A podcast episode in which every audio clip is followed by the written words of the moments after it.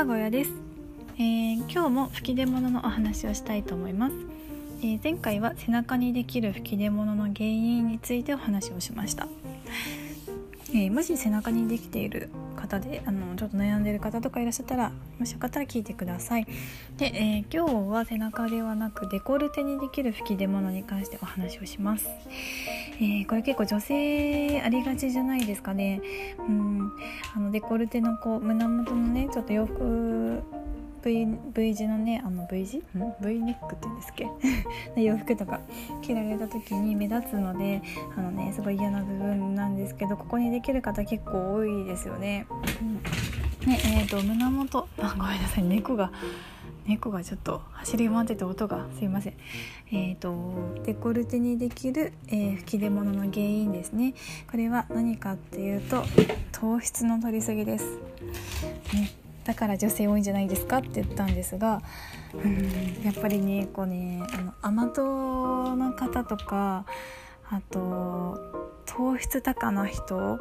私もこうマッサージのお仕事をしてるのであの糖質が多い人ってうんもう体のねその皮膚がもうポチャポチャしてるんですよね。こう赤ちゃんを触った時みたいなあの水分量が多いポチャポチャじゃなくてこう、ね、皮膚に締まりがないんですよ。ボヨンボヨン、うん、そういう糖質高な人とか結構やっぱねデコルテに出てますねやっぱり。うん。いやもう何回も言いますけど体は食べ物でしか作られないのであのー、本当に正直に出てます。うん。なんであのその糖質糖質って言ったらちょっと分かりづらいですけど、まあ、炭水化物であったり、まあ、極論あれですよね甘いものがねすごい好きな方であったりとかいろいろあるかと思うんですけどもちろん糖質もね取らないといけないものではあるんですけど取りすぎないようにっていうところがね一番難しいですよね。で私もあのもともともうなんかお菓子食べれば3食別にお菓子でもいいみたいな感じの人だったんですよね。で今でもお菓子大好きですしうんなんか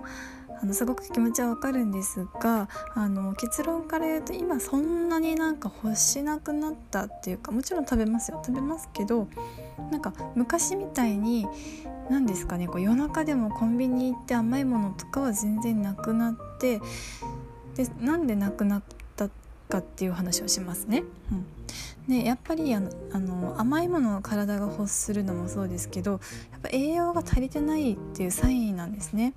お腹が空いたってサインもお腹が空いたイコール体からしたら栄養不足してるよ何かとってねっていうサインだったりするのでやっぱりあのもうここはなんか教科書みたいな話をして申し訳ないんですけどやっぱバランスよく3食食べるっていうのがあの根本なのかなっていうところなんですね。じゃあバランスよくって何？ってねすごいなりますけど、あのー、私はそうですねあのまあ俗に言う「孫は優しいを」あの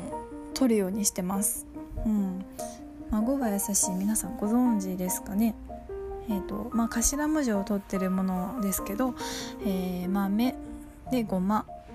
で、えー、わかめ海藻類ですね。でや野菜。で、えー、魚。でしいたけあのきのこ類。で芋ですね、うん、で私も中でも、えー、何かな豆類は絶対ですね。ちょっとこれに関してはまた別途放送しますけどあのこれらの「孫が優しい」をきちんと食事の中で食べて取り入れてあの量取っていいんですよ。ほんと量取っていいので食べてればそんなにねなんかねその満腹中枢的な話もですけど変に甘いもの欲したりとかあんまならないんですよね。うん、なんでやっぱり食べるもの食べてなくなかったりするともちろん栄養バランス崩れてこうやってねあの変に甘いもの食べたり欲したりってことが起きるので、あのー、まずまずそのねバランスっていうのを考えて、うん、なんかすごい、うん、一般論で申し訳ないんですけどでもそうやってやらないと甘いものを体が欲するの欲するのはあの別にあの聞かれてる方がね悪いとかじゃなくて体の仕組みでもあるのでそうやってなんかちょっと補って自分をコントロールしてね夜中になんかスイーツだけ食いとか なかならないように、ね、コントロールできたらなと思って放送しました。はい、なんかだいぶざっくりとした放送になったんですが、えー、っといろいろありこれねここで詰め込んでもあれなので今日はデコルテにできる吹き出物の原因は糖質ですよってお話でした。で次回はどこにしますかね？うんじゃあ、えー、おでこにしますかね？じゃあ次回はおでこにできる吹き出物の原因についてお話をします。はい、では今日は終わりにします。